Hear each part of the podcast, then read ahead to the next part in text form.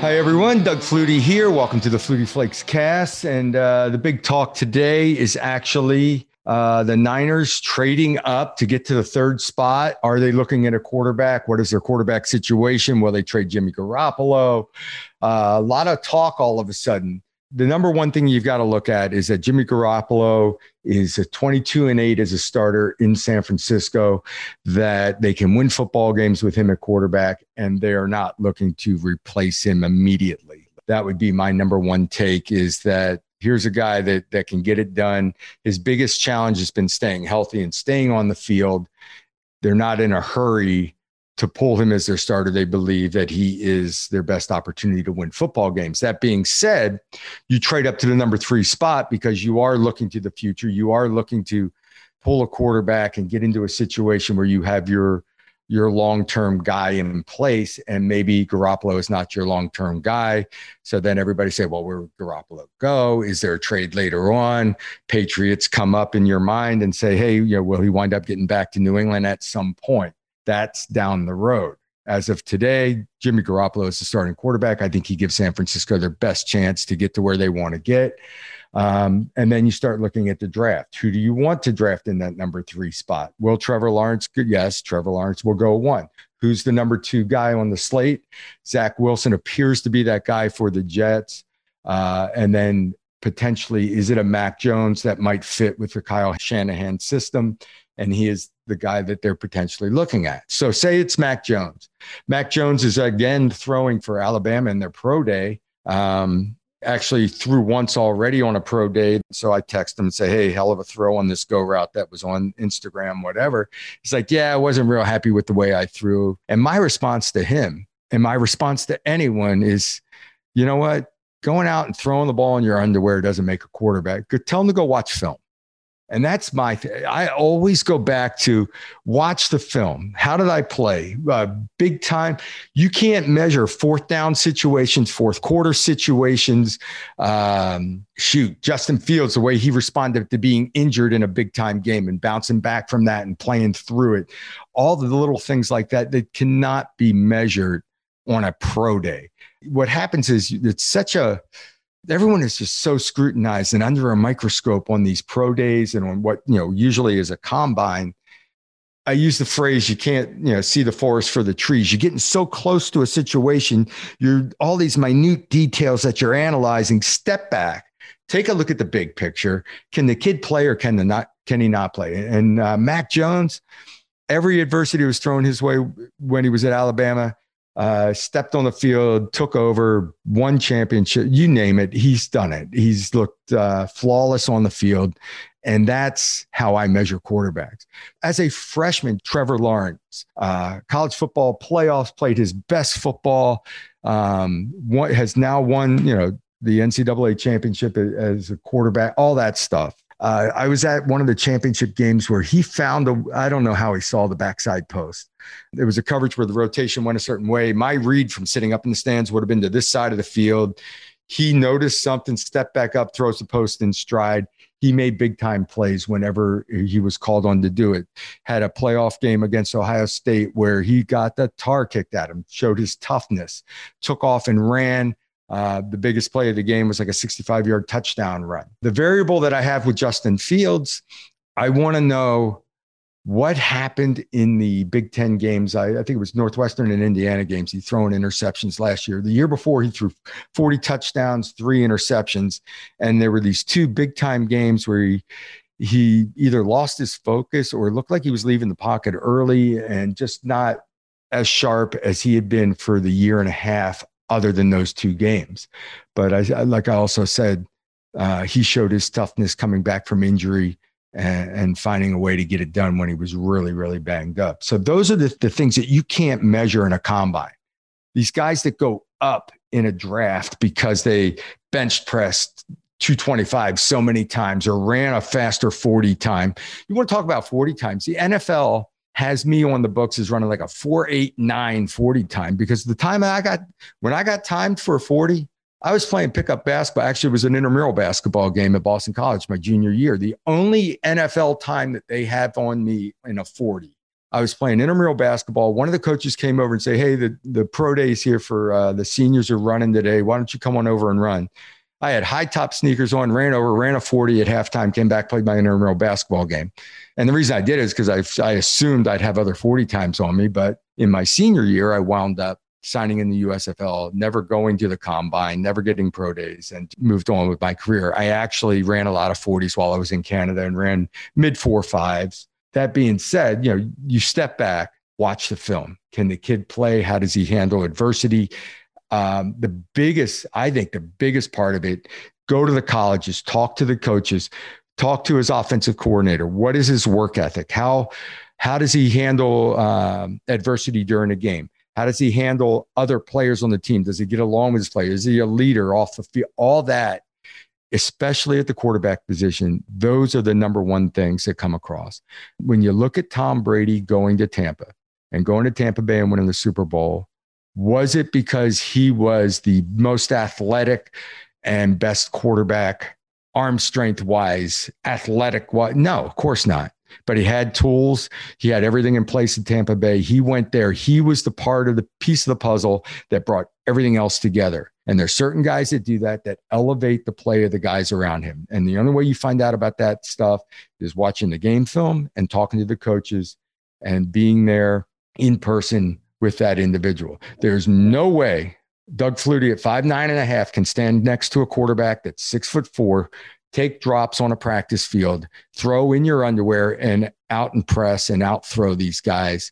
Uh, Zach Wilson rolling to his left. The video that everyone's watching today is, uh, you know, some 65. He just kind of snaps it. Unbelievable athleticism, unbelievable arm strength. Snap the hips, flick the wrist, 60 yards in stride, throws a post, going the other way across the field.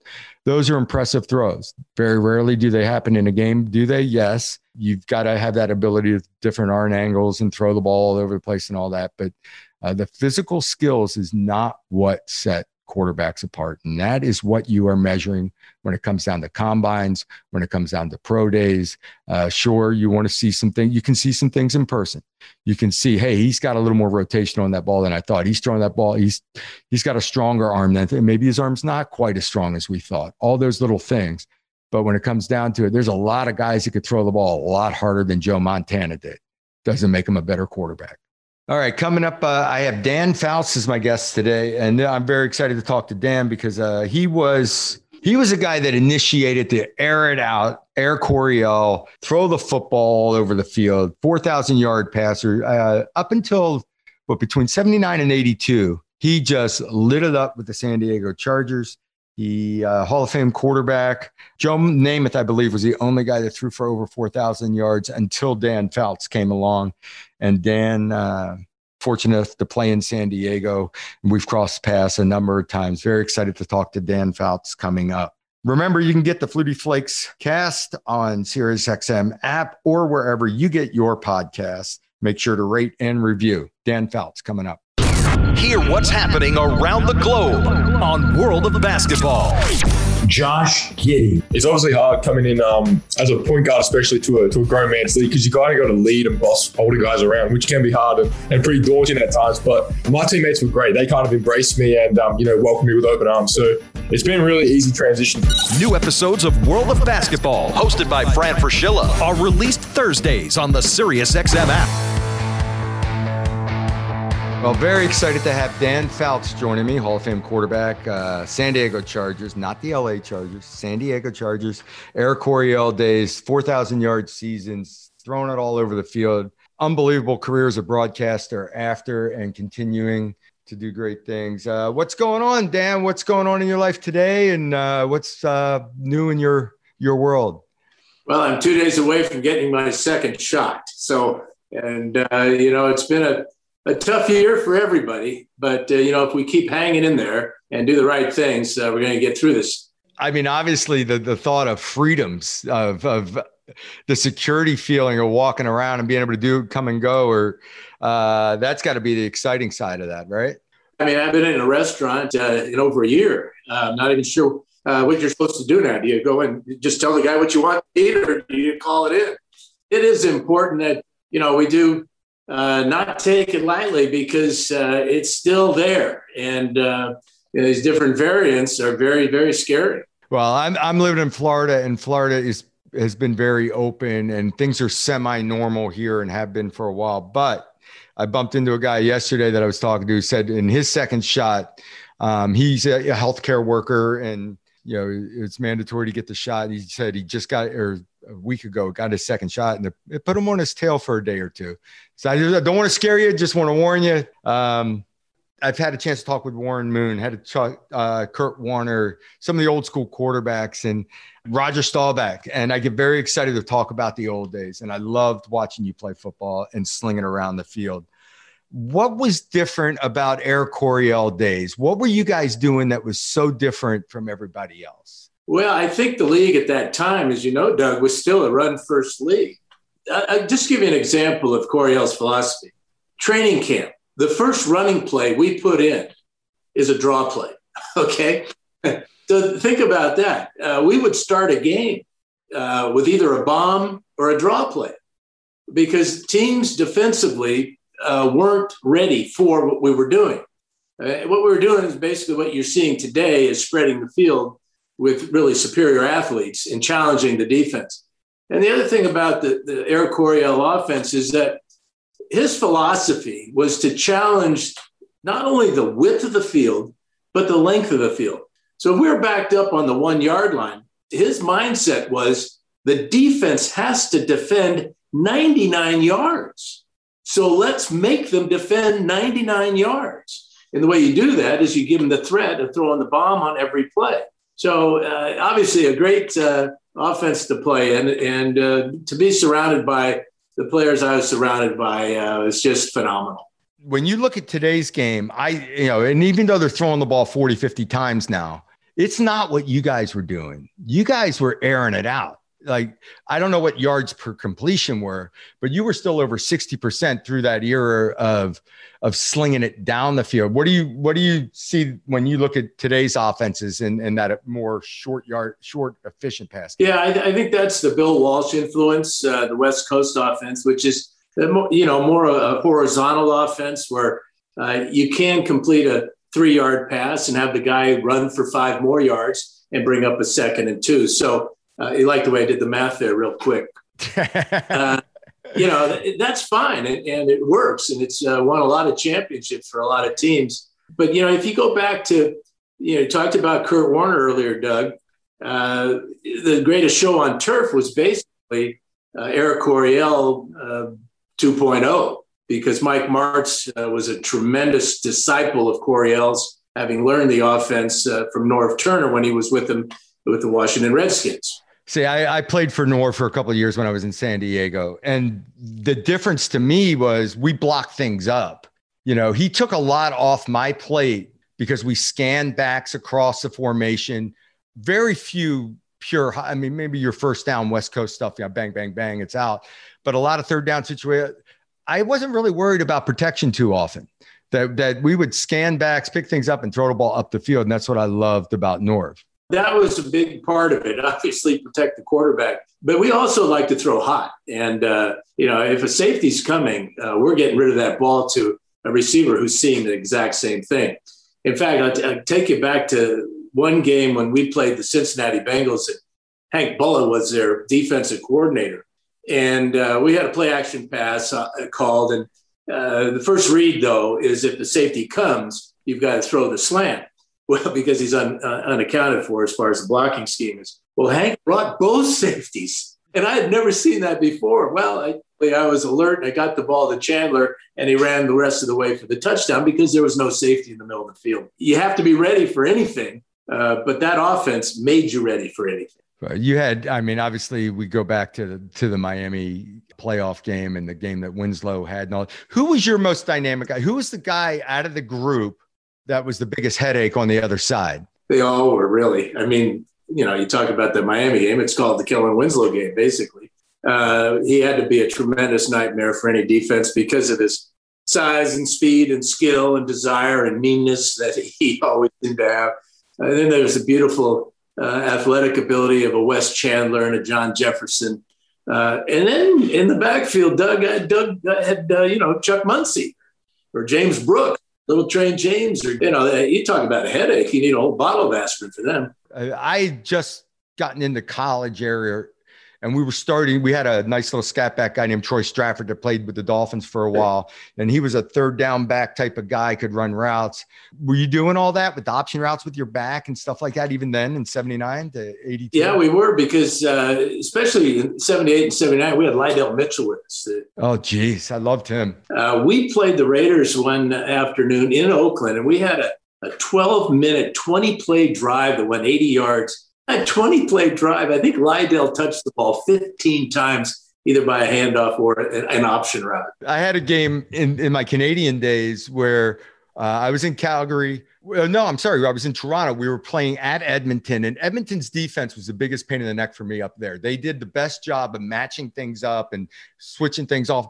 And I finally found a formation where I could get our little scat back on their middle linebacker consistently. And he would be the fourth receiver to the field and I called the same option route to Mike Pinball Clemons eight plays in a row. And we had eight completions and we were in the end zone. And I had to call a timeout. Well, we didn't call a timeout because you only had one. I had two guys at different times pretend they were injured to give them a break so I could come back and run the same play. When you find something, you go with it. I was funny. I was talking with, with Warren Moon about CFL days, and we talk about old locker rooms. What is the maybe the most beat up old locker room you can think of? I had to be in Cleveland at the uh, that old the mistake by the Lake Stadium. No, it's a baseball stadium basically, and the, and the lockers were like this this wide, four or five shower heads for all of us, and only had, two of them had hot water. So you know. it sounds like Winnipeg to me. Winnipeg would turn their hot water off intentionally because they were trying to save money, but only two out of the six shower heads work.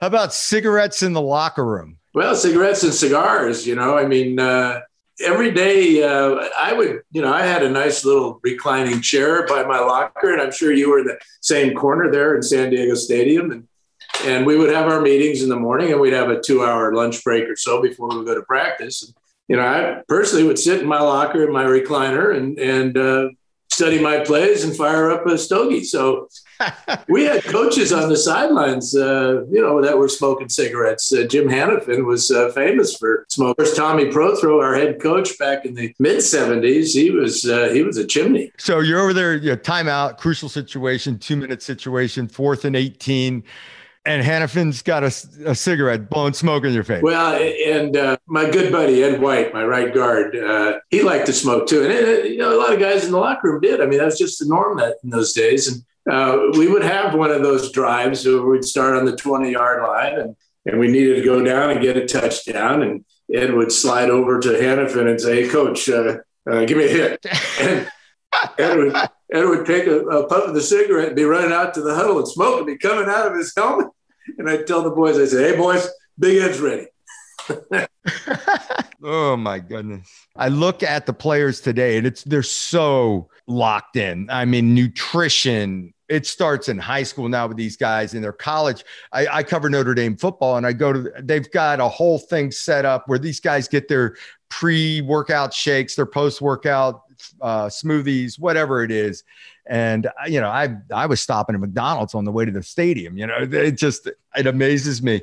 I was I did a little bit you know before you came on on um, pro days and workout days as opposed to watching the game film on these kids. Well, it's just the way it is. I mean, uh, it it's when we played is was different than when guys like Unitas and Bart Starr played. You know, a lot of those guys in, in, in that era had to work for a living in the off season because they weren't making much uh, to begin with as an NFL player. You know, I worked in the off season early in my career. My first contract, Doug, was uh, for twenty three thousand dollars. That was worth every penny. Roger Staubach, very similar talk, very similar situation. 25K, I think his first contract was. So they owe you money. They owe you 2K from those days. Unitas, I had a, I had a talk with um, with John Unitas years and years ago. I was a big Baltimore Colts fan. That's why I got excited when you mentioned Lydell Mitchell.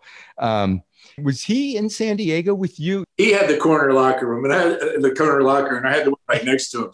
And uh, I mean, Doug, let me tell you, I, I grew up in San Francisco. Uh, my dad was the voice of the 49ers, so I got to be on the sidelines uh, as a ball boy for the 49ers throughout high school, and I would always pick the four the uh, opponent sideline because I could see Unitas or I could see Starr or or Gale Sayers or uh, Roman Gabriel. Go on down the list, Deacon Jones. I mean, all the great ones that would come into Kezar Stadium.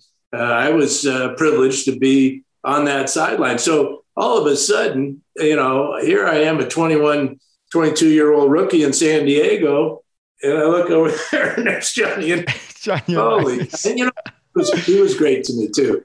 You know, he would let me buy him beers, you know, which was good. And then uh, tell me the little nuances that uh, the coaches have no idea about because when you're in that pocket or going that line of scrimmage and you're scanning the defense, what do you look for? Well, Johnny, you would tell me what to look for. Boy, I tell you, I wish I had him for 10 years instead of just that one. My parents were from the Baltimore area, and I was maybe a five year old kid, three to five years old. And we would go to the Colts training camp. I remember John Unitas throwing to Willie Richardson and on the sideline right in front of me. The ball was a little overthrown, I thought, and it bounced and it rolled to me, and I flipped it back to Willie. Willie's walking back to the huddle, and Unitas is lighting him up for he stopped running. He's like, "Why'd you stop running, Willie? That was perfect. You know, it was right on the mark." But that was my John Unitas. The other John Unitas story I had was he said, you know, it was the end of his career. He went out to San Diego and he thought, you know, I, I got to be a leader here. I'm going to hang out with the guys. And all the guys would disappear into this room after practice. And he's like, okay, you know, I, I can get along with the guys, probably go in having a beer. And uh, he goes in, and all the guys are smoking weed in a in a uh, one of the the meeting rooms. And he said, that's when I realized I was in San Diego. I wasn't in. Well, not not all of us were in that room, Doug. I remember him telling me, he says, "Boy, those boys are smoking a lot of rope." so you say your dad your dad was in broadcast is that how you transitioned how did how did your transition to the broadcast booth go well you know uh, when i wasn't on the sidelines i'd be in the booth with my dad and in in those days uh, each team's announcer did a half of the game so if the 49ers are playing the packers my dad at, at Kezar, my dad would do the first half and then ray scott would do the second half uh, when it was the Colts, you remember uh, Chuck Thompson, right? Okay, well, I met Chuck Thompson when I'm 15 years old in the booth next to my dad. And I was keeping the interlink scores, uh, which is a, a direct line to all the stadiums in the league. And if San Francisco, the 49ers had a score, I would hit the button and say, This is San Francisco calling. Uh, we have a score 49ers seven, Bears nothing. John uh, John Brodie seven yard pass to Dave Parks, extra point by Tommy Davis. 5:15 to go in the first quarter. San Francisco seven, Chicago nothing, and that was really uh, the start of my broadcasting because I was having to give the scores, but you also had to take the scores when they were coming in from other other uh, stadiums. It was uh, a really lot of fun. And I, Doug, I got twenty five dollars for each game. That I mean, the opportunity to do that at a young age and being around your dad. The thing that fascinated me about your broadcast career more than anything was correct me if I'm wrong. Didn't you transition and do a little play by play as well? Yeah, we tried that too. you know, uh, that, I, I, worked with Tim Brant, as you know, and uh, uh we had a tremendous uh, couple of years together. But uh, I think when you think back on, you know, I, I, did broadcasting and I'd still like to get back into it for 32 years. And I worked with, you talk about a Hall of Fame list of broadcasters from, from, and they're all first name guys. Okay. There's Brent, there's Al, there's Keith, there's Dick. You go on down the list, there's Vern. Uh, I worked with the very best, and they were absolutely the very best. And, having 10 years with Ian Eagle at CBS, I've been very blessed in that career as well. I, have been lucky as well. I've, I've, worked with some great people in broadcast and and the ability to maybe start doing this even more of the podcast. I am thoroughly enjoying talking to guys that I think are legends of the game and and guys that I idolized growing up and, and watch play. Uh, let's uh, move a little forward to to the to the Chargers, the the leaving of San Diego. First of all, how badly does San Diego miss a football team? Well, you know what uh, the Chargers brought to the city of San Diego is a big league feeling. Uh, before that, there was just the minor league uh, San Diego Padres played on the you know Pacific Coast League. So uh, moving to, to San Diego transformed the city from a you know military town, a retirement town, a, a, border town, if you will. And if you you know, and I know you know the geography of, of San Diego, Doug. You have to the south is Mexico, to the west is the ocean, To the east is the desert, and to the uh, north is the LA uh, area. So uh, it's really a very isolated part of the country if you look at it that way. And uh, so the feeling of the the fans, and you know it as well as anybody, the Charger backer fans are phenomenal. Uh, win or lose, draw, whatever, they were there for us. And um, you know, I feel badly for uh, the fans of San Diego. Uh, but you know what I tell people that uh, still complain about it and are still mad about it, and rightfully so, is okay. They can take the team, but they can't take our memories. And don't forget that. And uh, you know, I hope that uh, that gives them some type of solace. Well, I keep all my Chargers. I still got Charger sweats and jerseys and all that. I'm saving them. Maybe someday they'll be worth something if if the Chargers never do return. I'm hoping that they do. What about Justin uh, Herbert up in um, up up with the Chargers now? What do you what do you think of him at, at quarterback? Well, I think it's phenomenal, and I like what the Chargers have been doing uh, in free agency. They've been building a, a wall in front of them, and and rightfully so. Uh, the kid is uh, you know, he's got it all right now. I mean, he's he's brilliant young man. Uh, you know, graduated early at Oregon, became a tutor for other students at Oregon, um, and then the physical part of it is just uh, uh, beyond uh, you know anybody's expectations in Los Angeles. Uh, I don't think they were quite ready for the uh, poise, the competitiveness, um, the smarts of and the talent of, of Justin Herbert. He's got a tremendous future. See, you talk about the smarts at the quarterback position, I, and I was talking earlier about, you know, all these camps, all these uh, combine days, and all, 90% of quarterbacking is in the head. I mean, what they do today, I, I mentioned you, I was excited when when I had things blocked up and I didn't really have to worry about a protection, but you know, you still had your hots and your change of all the things that go on at the line of scrimmage that these kids do have done since their college days. You know, the one thing that that uh, they have the shotgun. And, I, and I'm not so sure that the shotgun uh, is really that much of an advantage over taking it from under center. Uh, because from under center, you have a, a better perspective of the, the angle of the safety here, that linebacker. I, I, there's so many times in a game. Uh, I'll just give you an example. We played the Steelers uh, back in Pittsburgh, and it's uh, we're on about the seven yard line, and we've got a throwback screen to, to Winslow uh, and I'm looking at Robin Cole, the weak side linebacker, who's the only guy that I'm concerned about on that play because uh, if he drops back into it, then I, have got to scramble here. I've got something else that I got to go to. But I see his eyes are almost bugging out of his face mask because he's coming. Okay. So I know he's coming. I've got to get my butt out of there, fake to Muncie, spin around and throw the ball to uh, Winslow on. And uh, those are the things that you notice when you're at the line of scrimmage, more so than when you're in the shotgun, looking between the center's legs, uh, waiting to catch the ball. Looking to the sideline for audibles. Or, or on their, you know, they're looking at their on their wristband. I got old. I played till I was 43. I couldn't read the wristband anymore. My eyes were going and it was dark in the huddle. I loved being in shotgun because of the the distance from the O line. It gave me a little more vision and all that. But the biggest pain in the neck are hots because from under center, the hot uh, you can throw right on your first step. You can throw on the second and just come over the top. More than waiting for the ball, it's taking your eyes. Say you're hot off two to the strong side on the snap of the ball in shotgun. Where are your eyes?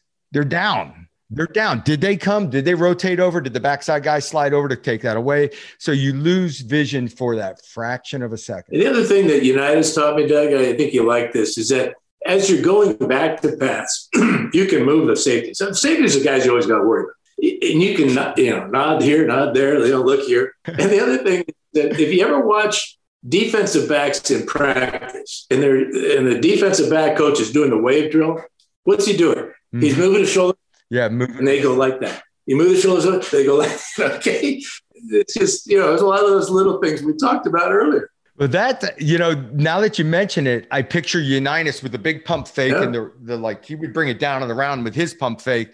And you were very similar. I, I right now in my head, I can picture five or six of your pump fakes and it's deliberate, very distinct, big pump fake, big move of the arm, and boom, turn around, go the other way.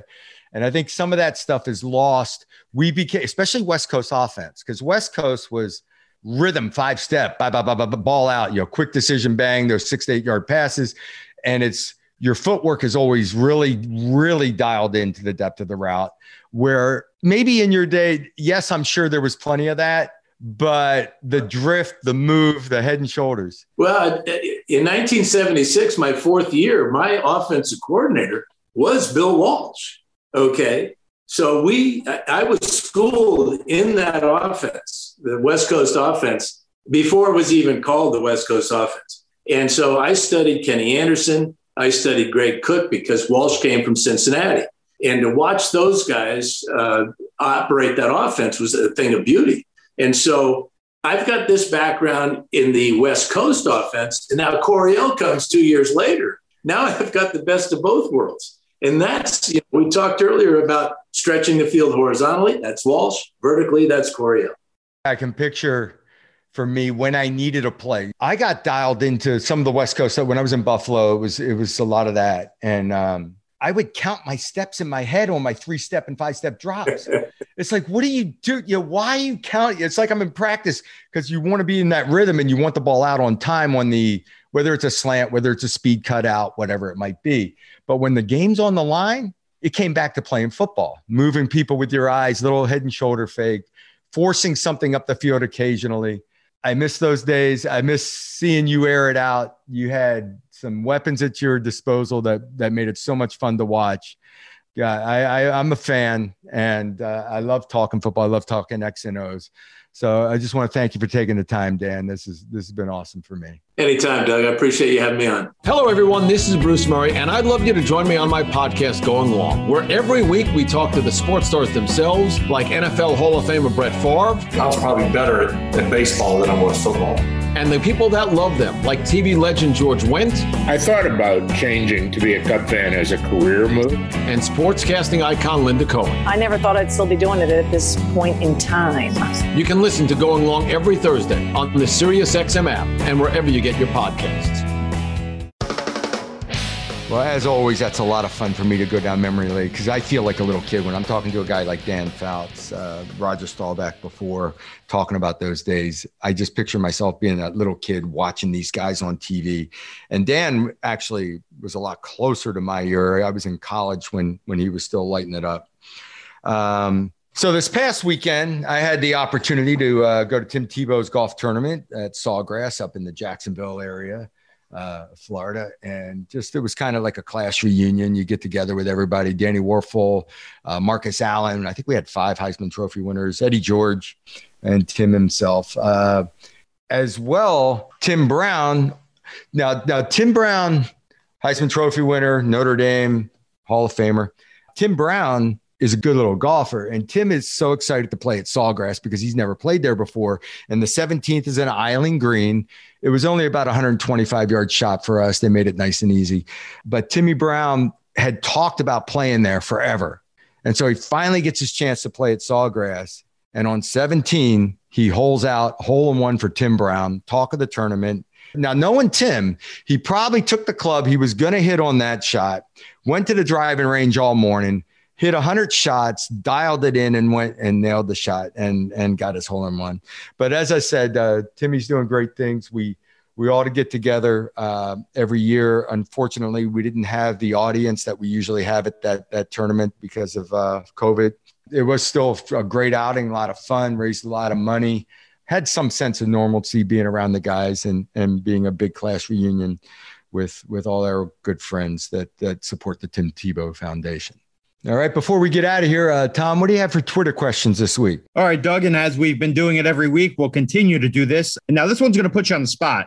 Uh, and I hate to do this to you, but who was your favorite wide receiver to throw to in Buffalo? All due respect to Andre Reed, it was Eric Moulds. Andre was towards the end of his career, Hall of Famer, unbelievable career. And Andre and I are still close. We actually reconnected at Super Bowl this year. Andre uh, plays in the flag football game with me every year or has the last few years anyway and hit him for a couple of touchdowns. Andre had fun. But Eric Moulds was the most dominant receiver that I had ever played with because he was in the prime of his career. He was a guy that if he was one on one, the ball is going to Eric, and I'm throwing it your way. I'm putting it in a spot where maybe you got a shot at it, but I trusted him that he was going to get it or no one was going to get it. We get an interference call, and he was a game changer for me. And he, I always say this: Eric Moulds got me to my to my Pro Bowl. He was amazing, unbelievable athlete just put it up, give him a chance. And I still wish I had found a way. He had a 270 yard game. It was a playoff game against the Dolphins. We got down close at the end of the game and they were just bracketing Eric on the weak side. And I could not find a way to throw the ball. I, I was trying to manufacture another way to throw it to him down there. We'd already done it a number of times. And uh, I think we needed to get him out of that X position, move him in motion, and put him in the middle of the field somewhere. But I wish I had gotten one more completion to Eric Moulds down on the goal line versus Miami. Let's hope uh, Andre Reed doesn't listen to this week's episode for your sake. uh, last one here, and just keep tweeting your questions at Doug Flutie. Uh, this one's more big picture, kind of. Doug, where do you see the direction of football going when it comes to salaries and potential rule changes as the game evolves? Well, salaries are exploding. They've exploded. I thought they exploded towards the end of my career, and I was fortunate to sign a couple of big contracts, but it's just nothing compared to today. You know, the money involved, the the it shows you the love of football that this country has, and and I think as far as rules of the game, doing things to make it safer has been the norm or been the direction. And, you know, I'm sure, you know, in talking to Dan Fouts, I'm sure he and I would both love to get on the field today and not get hit below the waist or hit in the head and, and have some opportunities to air it out. He remember now he threw for his 4,000 yard seasons and all that when the rules were they could ba- basically mug a receiver going down the field. So with the receivers running as freely as they do today, you know, the, the direction of the game is to make it safer. How you do that in what respects the below all the below the waist stuff is going to someday be taken out. Um, i tell you i had a vision of when esports started to become popular and you've got arenas you got people filling arenas to go watch people play video games now. Is there a day where there are three-dimensional football players out there on the field being controlled on a joystick up in a press box or on a sideline so that the injuries are never happening i don't know.